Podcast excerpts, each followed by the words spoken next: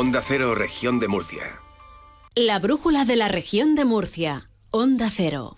Aumentan las acusaciones falsas y ciberacoso de alumnos y padres hacia los profesores en un 36,8% durante el curso 2022-2023. Mª Paz Martínez.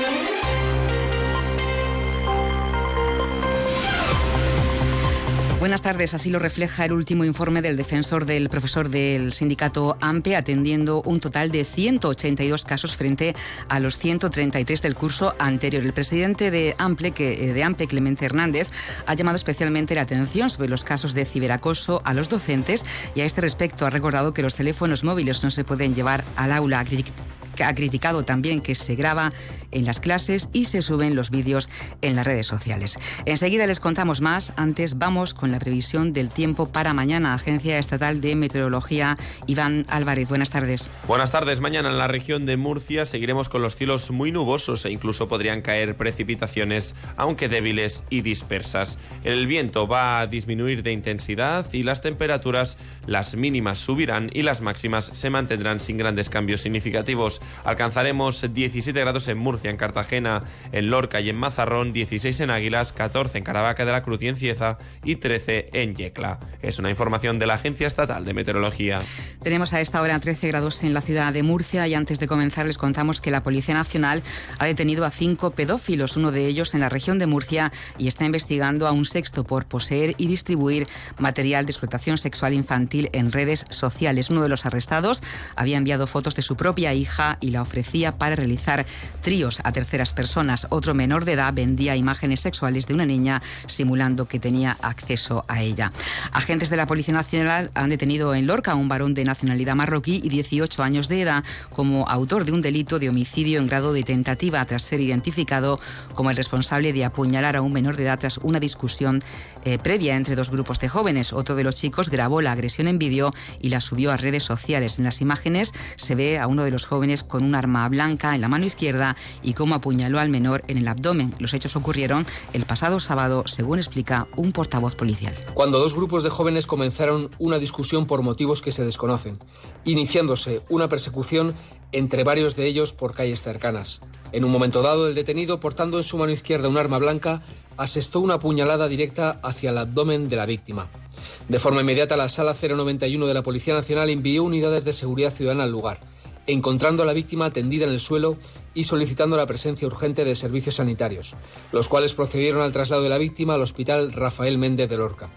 La investigación de los agentes especializados de la Policía Nacional, junto con las declaraciones de los testigos y las imágenes aportadas, permitieron determinar la identidad del autor. Y por último, la Guardia Civil ha desarrollado en Murcia y Santomera la operación Craya, dirigida a esclarecer varios robos en viviendas que se ha saldado con la detención de un experimentado delincuente como presunto autor de los delitos de robo con violencia, robo con fuerza en vivienda, lesiones graves, falsedad documental y atentado a agente de la autoridad.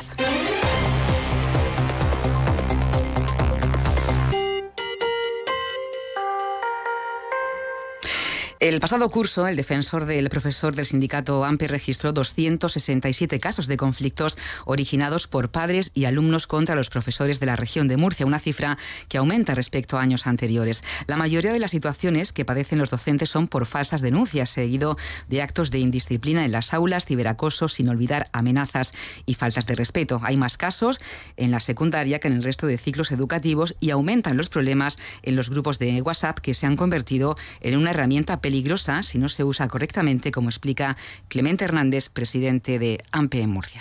A veces son bombas de relojería a la hora de meter ahí comentarios. También incluimos aquí en el informe al final un decálogo sobre el buen uso de WhatsApp para padres y madres, donde, o sea, que lo hemos difundido por los centros e intentamos que sean razonables a la hora de usar las nuevas tecnologías, porque pueden ser buenas si se usan bien, pero pueden ser bastante perniciosas y perjudiciales si se usan mal. Además, los propios docentes denuncian que se sienten solos en sus puestos de trabajo porque no tienen el apoyo de sus compañeros y en ocasiones la situación les lleva a no denunciar, les lleva a callarse porque no encuentran el respaldo de la administración ni tampoco de las directivas de los centros. Con todo, los profesores que viven estas situaciones sufren patologías como estas. Situaciones psicosomáticas con que llegan los docentes también son preocupantes. El 81% de los que nos llegan con ansiedad. Otros, cerca del 10%, llegan con depresión y muchos de ellos con una baja médica. El sindicato AMPE pide, entre otros aspectos, que se elabore un plan de convivencia y se desarrolle la ley de autoridad del docente. Por cierto, que los alumnos de la región de Murcia están por debajo de la media del país en matemáticas, lectura y ciencia. Esta es una de las principales conclusiones del último informe PISA que se acaba de conocer. En matemáticas, la media de España está en 473 puntos y en la región se queda en 463. En lectura, la media nacional es de 474 puntos y en la región 468.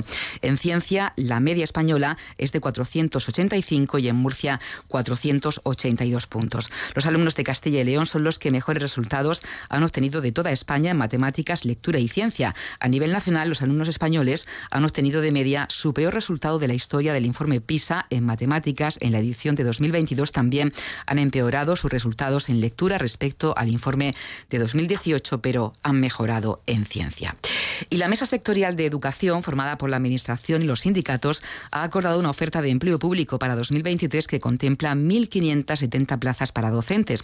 Para secundaria se ofrecerá un total de 1.257 plazas, de las que 200 proceden de la tasa de reposición y las 1.057 restantes se ofrecerán con carácter extraordinario mediante la tasa específica prevista en la Ley de Presupuestos del Estado, con el fin de reducir la temporalidad al 8% y para cubrir el incremento de plantilla previsto derivado de la aplicación del acuerdo de reducción de la jornada hasta las 35 horas semanales.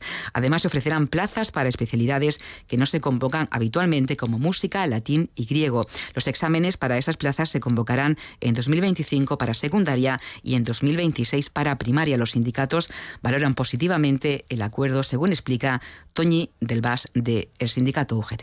Desde UGT valoramos positivamente esta oferta.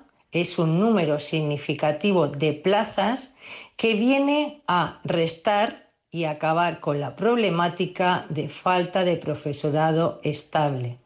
Así conseguimos reducir la tasa de interinidad en la región de Murcia al 8%, creamos nuevas listas de interinos, vamos a incrementar la calidad educativa, ya que el alumnado va a tener una plantilla estable de referencia que estará disponible en los centros desde el minuto 1.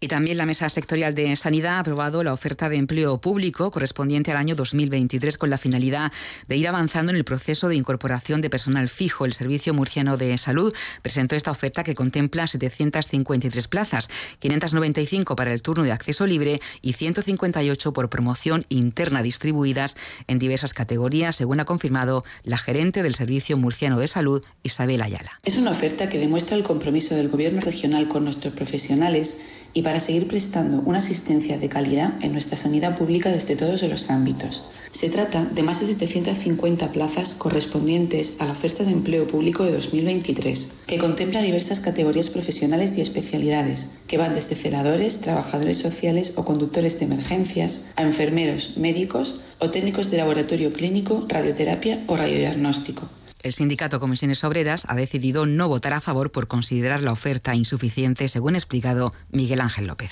Por un lado, de Comisiones Obreras, cabe decir que no hemos votado a favor, puesto que la tasa de reposición en personal no sanitario, el cual también entendemos que es esencial, ha sido negativa. Por lo tanto, se cubren menos plazas en oferta de empleo público que gente que se jubila. Y por otro lado, también tenemos que manifestar que esta limitación de tasa de reposición impide que podamos consolidar a los más de 4.000 profesionales que hemos inyectado en el sistema desde la pandemia y con el aumento de plazas que ha tenido el Servicio Murciano de Salud. Por lo tanto, creemos que es bastante insuficiente para poder generar una oferta de empleo público que estabilice a la cantidad de profesionales eventuales que tenemos. Seguro que sabes un montón de cosas sobre la región de Murcia. ¿A que sí? ¿Pero sabías que con el bono turístico tienes un descuento del 50% en el alojamiento de tu próxima escapada en la región? Consigue tu bono en turismoregiondemurcia.es. Ayuntamiento de la Unión, Cámara de Comercio y los empresarios del municipio han unido sus fuerzas frente a la propuesta del Ministerio de Transición Ecológica que se opone a la regeneración de la bahía de Portmán. Una propuesta que se opone a la regeneración de la bahía y, como indica el alcalde Joaquín Zapata, va en contra de la opción 3B, que es la favorita de vecinos, ayuntamiento, del gobierno regional y de las asociaciones ecologistas. Por ello, el consenso ha sido unánime y todos los intervinientes han votado en contra de una alternativa que denota, dice, el escaso interés que el Ministerio ha puesto en este asunto. Implica el dragado del lago interior ya existente y el dragado de la zona del puerto.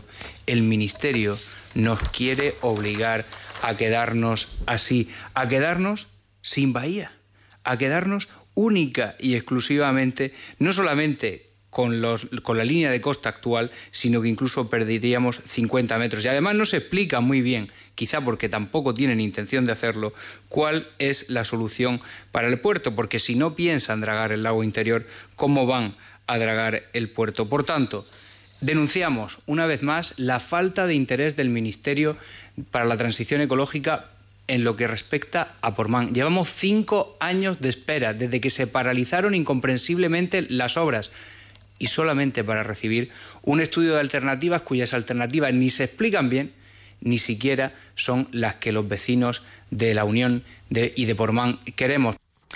Son las 7:31 minutos de la tarde y les contamos ahora que las empresas dedicadas al reparto de mercancía y paquetería han trasladado a la Federación Regional de Organizaciones y Empresas de Transporte, FROED, su enorme preocupación por la situación de descontento que sufren sus conductores, que han comenzado a negarse a realizar los repartos ante los problemas que están encontrando para desempeñar su trabajo en la ciudad de Murcia. Estrés y frustración de conductores no solo ante la grave falta de zonas de carga y descarga, sino que éstas se encuentran sistemáticamente ocupadas por vehículos no autorizados, lo que les impide acceder a la zona establecida. Desde FROED lamentan que el Ayuntamiento de Murcia haya desoído las propuestas que ha enviado a la Concejalía de Movilidad. Así lo ha manifestado la vicesecretaria de la Federación Regional de Organizaciones y Empresas de Transporte, FROED, Eva Melenchon. Además ahora pues bueno, se acercan fechas importantes donde la entrega de mercancía a nivel particular y de comercios pues se va a ver aumentado y nos podemos encontrar pues con problemas en el reparto. Además no solamente por parte de las empresas lo que solicitamos es un aumento de plazas de carga y descarga, sino especialmente que también se lleve a cabo una mayor vigilancia en cuanto al uso de estas zonas. Bueno, pues por todo esto consideramos que la actitud del titular de la concejalía pues quizás está siendo irresponsable en tanto que no está atendiendo las solicitudes y las demandas de una organización empresarial que representa un sector tan importante como es el sector de las empresas de mensajería y paquetería. Pues hablando de transporte, la concejala del Grupo Municipal Socialista en el Ayuntamiento de Murcia, Carmen Fructuoso, ha asegurado que los vecinos de pedanía sufren el caos del transporte público por la incompetencia y las ocurrencias del alcalde José Ballesta. Fructuoso ha explicado que el Partido Popular cambia los trayectos quitando paradas sin informar debidamente a los ciudadanos, que ven como coger el autobús es una odisea. El transporte público está siendo un auténtico caos desde que Ballesta es alcalde. Y prueba de ello es este cartel que se encontraron ayer los vecinos de Aljucer y del Parma, por el que se comunica que se va a dejar de prestar el trayecto que conectaba dichas pedanías con el ambulatorio de San Andrés, con los graves problemas que esto ocasiona, sobre todo a las personas mayores de estas pedanías. Por otro lado, los usuarios de la línea 31 se encontraron ayer con que se habían modificado los horarios y no se le había trasladado ningún tipo de información. ¿Y qué ha respondido ante estas declaraciones el concejal de Movilidad, José Francisco Muñoz? Pues que le parece inaudito las críticas de Fructuoso, ya que, afirma el concejal, son problemas que ella misma generó. Según Muñoz, es una prueba de su falta de seriedad y coherencia. El Grupo Popular ha asegurado que el PSOE de Fructuoso es el culpable del mayor caos circulatorio que se ha vivido en Murcia como consecuencia de su nefasta gestión y ausencia de criterio en la planificación de las obras. La concejal socialista Carmen Fructuoso se ha ido a una parada de autobús a quejarse de los problemas que ella misma generó durante sus 2 años de gobierno. La edil socialista guardó en un cajón, por mero sectarismo político, el nuevo modelo de transporte que dejó completamente elaborado el equipo del PP durante su anterior mandato, privando así de las mejoras posibles a miles y miles de usuarios. La planificación del actual gobierno de la glorieta, del gobierno del Partido Popular, ha permitido mejorar y reforzar frecuencias en 5 líneas de pedanías para favorecer a más de 200.000 murcianos. El PP ha hecho más en 5 meses por el transporte público de pedanías que el PSOE de Carmen Fructuoso en 2 años y medio.